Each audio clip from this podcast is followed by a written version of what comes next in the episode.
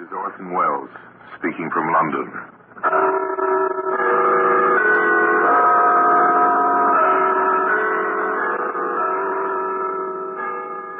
Black Museum is the repository of death. Yes, here in the grim stone structure on the Thames, which houses Scotland Yard, is a warehouse of homicide. For everyday objects. A glass ashtray, a porcelain vase, an electric fan. Are touched by murder.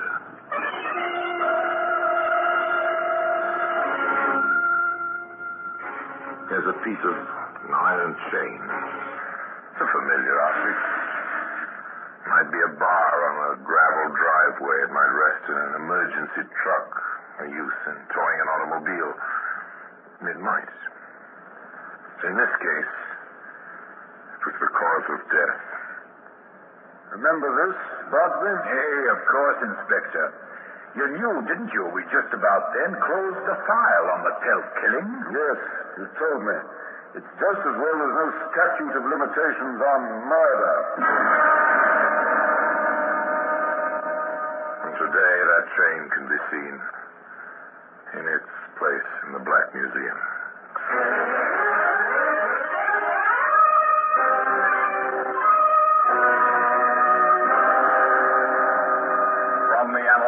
Criminal Investigation Department of the London Police, we bring you the dramatic stories of the crimes recorded by the objects in Scotland Yard's Gallery of Death, the Black Museum.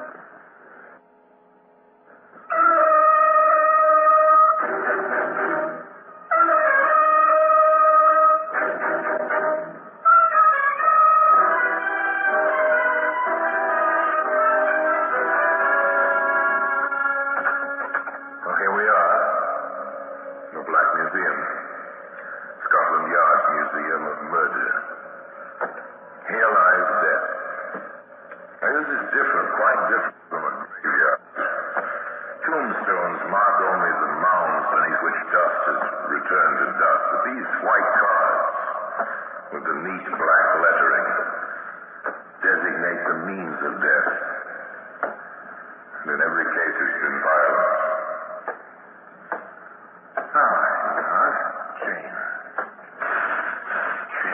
you associate with the words, with the sound?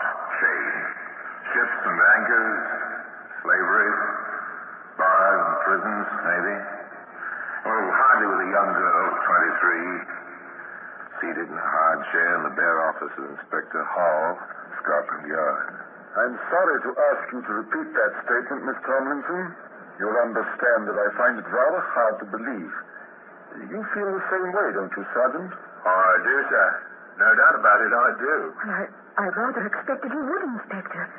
In modern times, I do. And you've no explanation for these, uh, phenomena? If I had, I wouldn't be here, Inspector. You must believe me.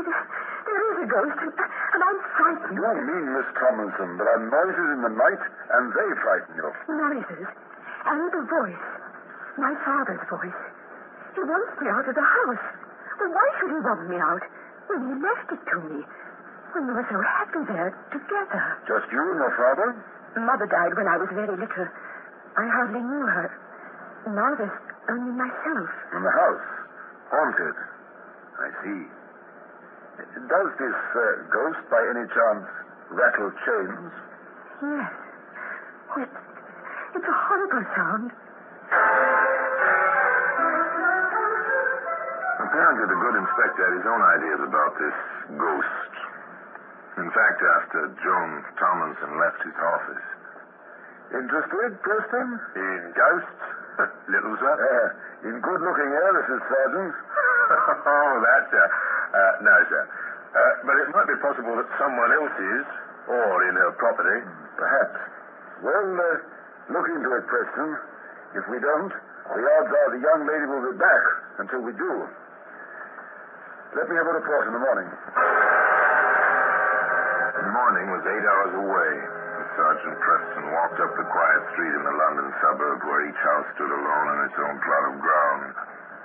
Even in the inadequate light from the street lamps, the sergeant could see something of well-kept lawns and fences.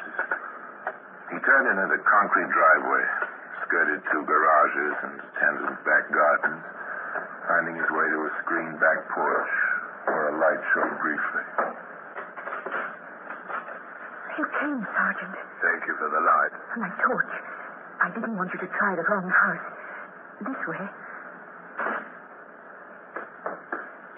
I thought we'd wait in the upstairs sitting room. Whatever you think best, miss.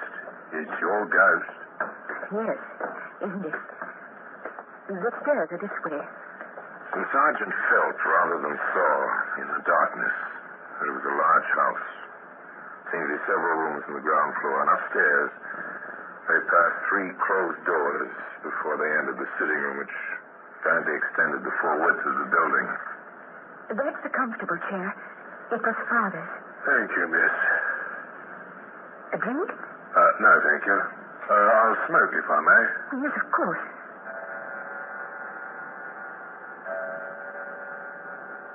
When does he come? Midnight? Any time after I've gone to bed. Usually around now.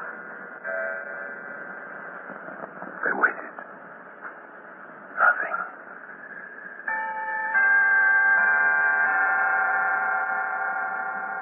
Think he'll come tonight, miss?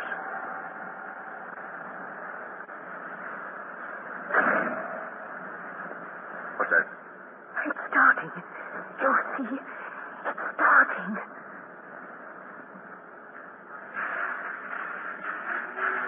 Inspector, I'll never believe that. I... Do you hear it, Sergeant? Do you know? How can I help it, miss? Tony, can you hear me? It, oh, it, it just does. It sounds so like him. Tony, I can't rest. I can't. Not with you alone. Alone in the house. Oh. It's human. It's got to be. Does it, Sergeant, really? Does it have to be human? Ever been to a Have you ever heard of the researches of Conan Doyle and dozens of others? Now do you believe me, Sergeant? There's something, miss. Well, who could sound like my father? Who? Who would call me Joni? I... Oh, all right. We might as well have some lights now. He will... It won't come back until tomorrow night. I see. Only once a night. Yes. But don't you want to search the house or anything? Well, Sergeant, don't you? If this thing is human, there ought to be some trace, Sergeant. Oughtn't there?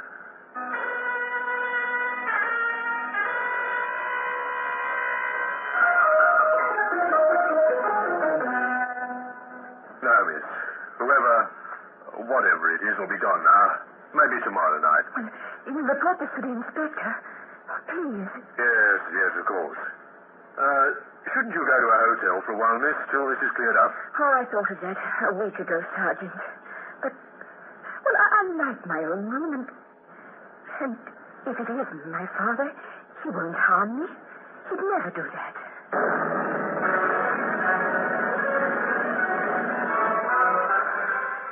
You're very certain of that, aren't you, young lady? Aren't you a bit confused? If you believe that, why worry? Why go to the police to the yard? Why be frightened of a fatherly ghost? When the sergeant asks that. I know, I know, but I wanted someone else to hear him. I was scared. Maybe I was imagining things. I'll be all right, Sergeant. I, I expect I'm safe in my own house. And so you send the sergeant on his way, the sergeant who ought to have searched the house. You take him down the back stairs and out the back door, Joan. You go upstairs, alone, to your own room, start to undress. Talk to yourself, give yourself courage. Stop it, Joan Tomlinson. Stop it here. There's nothing to be afraid of. You're not going crazy. You. What's that? What? What? The light. Oh, no.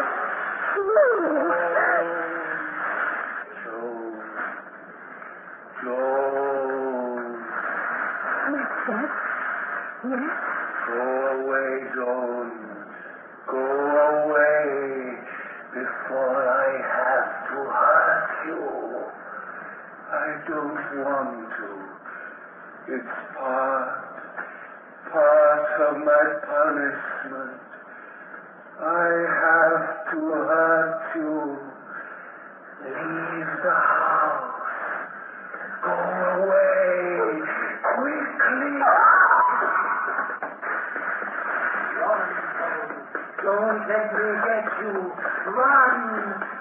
Run!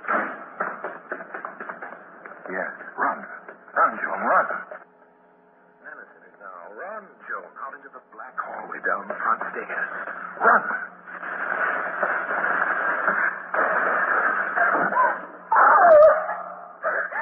Help! Somebody help me!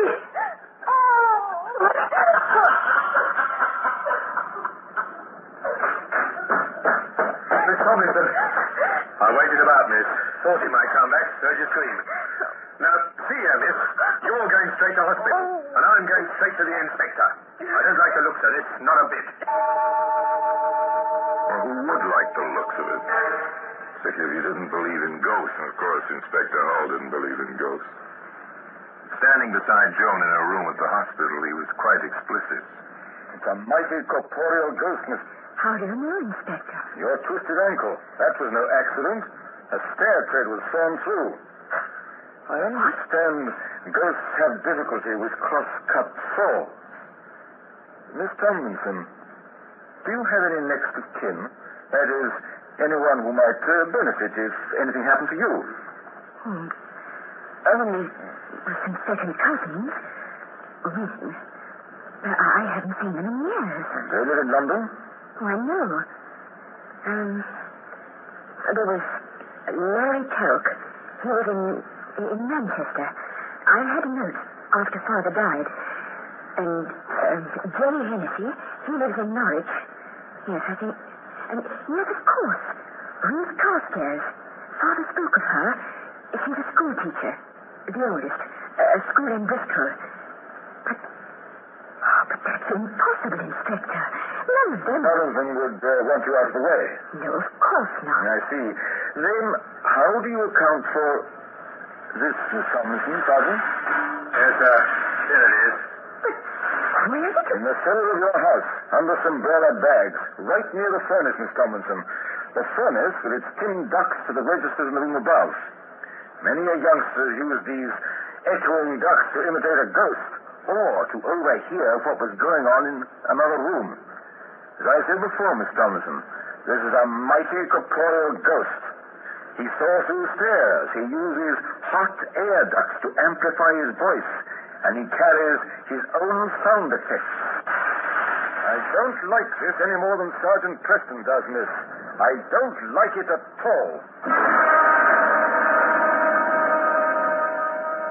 And today, that same chain can be seen in the Black Museum.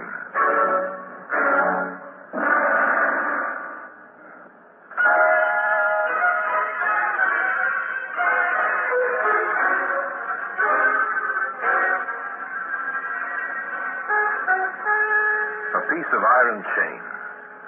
The hot air ducts to carry a voice through a lonely house. No ghost, this, but someone with a plan and a motive. Inspector Hull had no illusions about ghosts and certainly none about the danger to Joan Tomlinson. All right, Preston. Let's get to work on this. The three cousins? Right. Oh, the girl says there's no possibility. Where is a will, Sergeant? There's a way to start someone thinking. The girl was wrong about her ghost. She can be wrong about her cousins. Get the wires out, Preston. And I want an unobtrusive guard on the house, 24 hours a day. You've got the names of those people she mentioned? Simple, routine. Teletype messages. Advise earliest convenience. The advice came so conveniently early that Inspector Hull, who sat at his desk with the three bits of yellow paper before him, remarked to Sergeant Preston. It's unbelievable, Sergeant. Coincidence, sir? Coincidence? My foot. All three dead within a few days of each other. All three filed unsolved. Telk, July 6th. Hennessy, July 8th.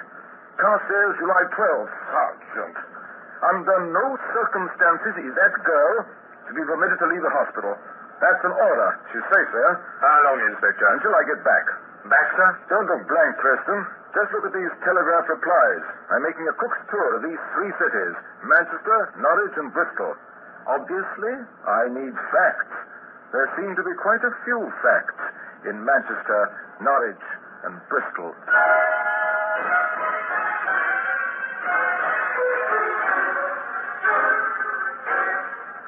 England isn't so very large, you see, and the trains are fast. In Manchester, I understand, Bardsby, that the Telk case was in your hands. Aye, that's correct, sir. Well, how far did you get? No motive, nothing. Just this man Telk walking home alone on a July night toward 11. A dark street. A carving knife in his back. That's all. a night train to Norwich. Another police headquarters, another detective. Anxious to cooperate. Here it is, Inspector. All we have on the Hennessy case. Tell me about it, Wilson. Hit and run driver. I checked the scene myself. Hennessy was hit on the sidewalk. Looked as if some drunk had driven right up on the walk and crushed the man against the building wall.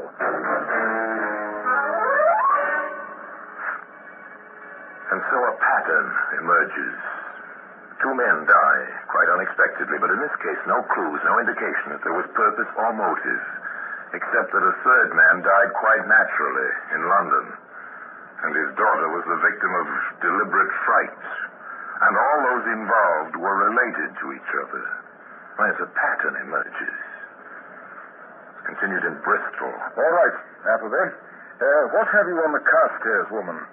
A school teacher. I believe she was. Um... yes, uh, retired, quiet, uh, the usual, until she took some headache remedy the night of July the 12th.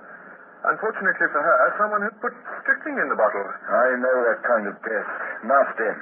Anything else? Some prints on the bottle, not hers. She smudged them with her own when she took the bottle out of the medicine cabinet. Her landlady said she had a visitor the day before, but she usually did. Former students, all that sort of thing. Mind if I go over and see that landlady? No, not at all. The name is Ross. Help yourself. Quite a talker, that woman. Got away. It was a semi-detached villa with a vacancy sign on the door. Mrs. Ross was indeed quite a talker. Inspector Hull let her talk. At least 15 years. Oh, a wonderful woman, Inspector, sir. So many of our students come to see her, even after she retired. The kind of teacher you don't find nowadays. I know exactly what you mean, ma'am. And she was so happy that day, what with her cousin being here the day before and all. Her cousin, Mrs. Ross? Yes, I remember it clearly. She called. She was going out for a bit of cake for tea, now that her cousin Michael Stroud had come to see her. A new name. Another cousin. One Michael Stroud. Carefully now, Inspector. Carefully. You don't happen to know where he was from now, do you, ma'am? Oh, from London, I have the address. Found an envelope in the waste paper basket while I was clearing out the poor thing's room. Did you tell this to the police? No, sir. They were so busy with their bustle and dusting everything for fingerprints, they said. Yes, yes, yes, of course. Uh, now, Mrs. Ross, uh, may I have that address, please? That is, uh, if you still have it. A teletype message travels much faster than a train from Bristol to London. By the time the inspector reached his office, Sergeant Preston was waiting with the answer. We've been there, sir. Uh, Michael Stroud had a flat at the address, but he's moved and left no forwarding address. Oh, when did he move out? July 13, sir. The day after the Carstairs woman died. When quarry is escaping, what do you do? Well, the least you can do is close some of the gaps in the situation. Try to develop motive and opportunity. The inspector permitted Joan Tomlinson to leave the hospital and to proceed in his company to the office of a solicitor. Now, sit down, Joan. And to Inspector. Oh, thank you, Mr. Thomas. Thank you. I, uh, I gather something is amiss. Mr. Thomas, we have reason to believe that three people have died because of Miss Tomlinson's inheritance, and that her own life is in danger. Well, that's unbelievable, sir. It usually is. However, the three who are dead are all, uh, were, all second cousins of Miss Tomlinson, her next of kin. What we are here to find out is, does the will under which she inherits her property state to whom that property devises in the event of her death? Hmm, not exactly. Uh, that is, if she dies intestate, the property under the law would pass to her next of kin in equal shares, of course. Uh, Mr. Thomas, with all her second cousins dead, a third cousin will be next in line, correct? Oh, absolutely. Of course, I, I know of no such relative, sir. Unfortunately, sir, we do. His name is Michael Stroud. His whereabouts at present are unknown. Motive present. Very definitely present. Opportunity obvious. And seized at least three times in Manchester, Norwich, and Bristol. As to the next move, the inspector outlined a plan, briefly. Miss Tomlinson, do you still believe in ghosts? Not anymore. Very well.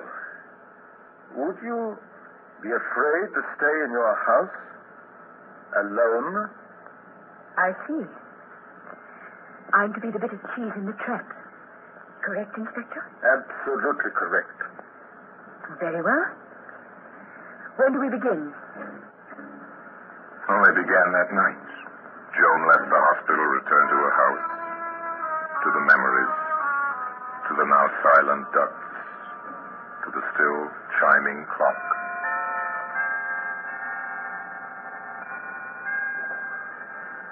First night was uneventful. Others followed.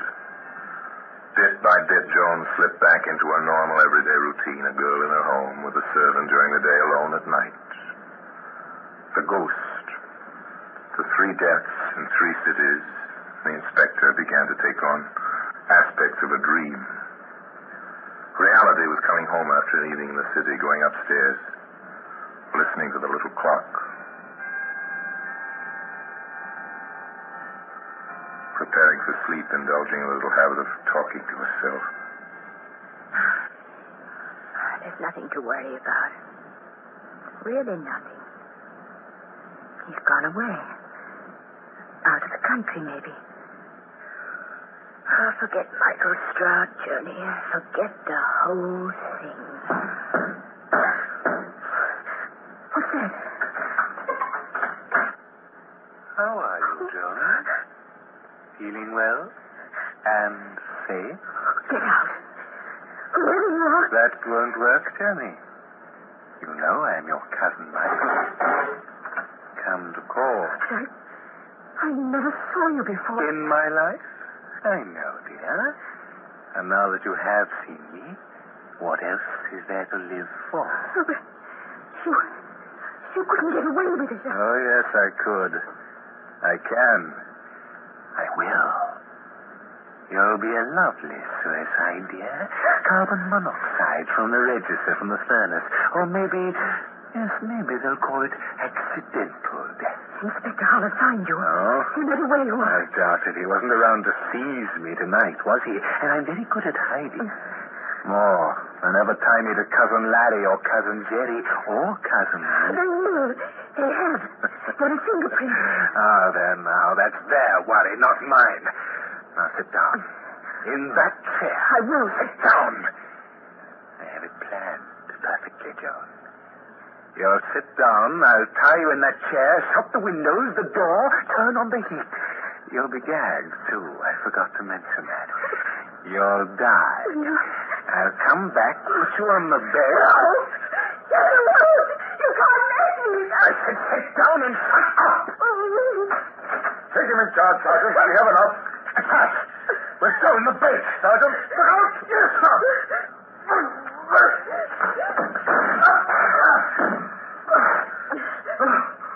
Thank you, sir, for getting his gun away, sir.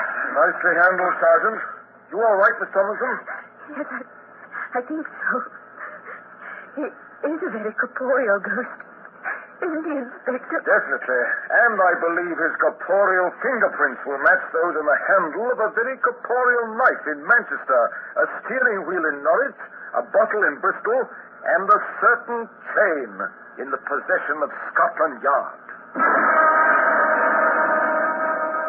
Have you ever heard of a ghost's fingerprints? No. Neither have I. But that chain isn't ghostly. You can see it today in the Black Museum.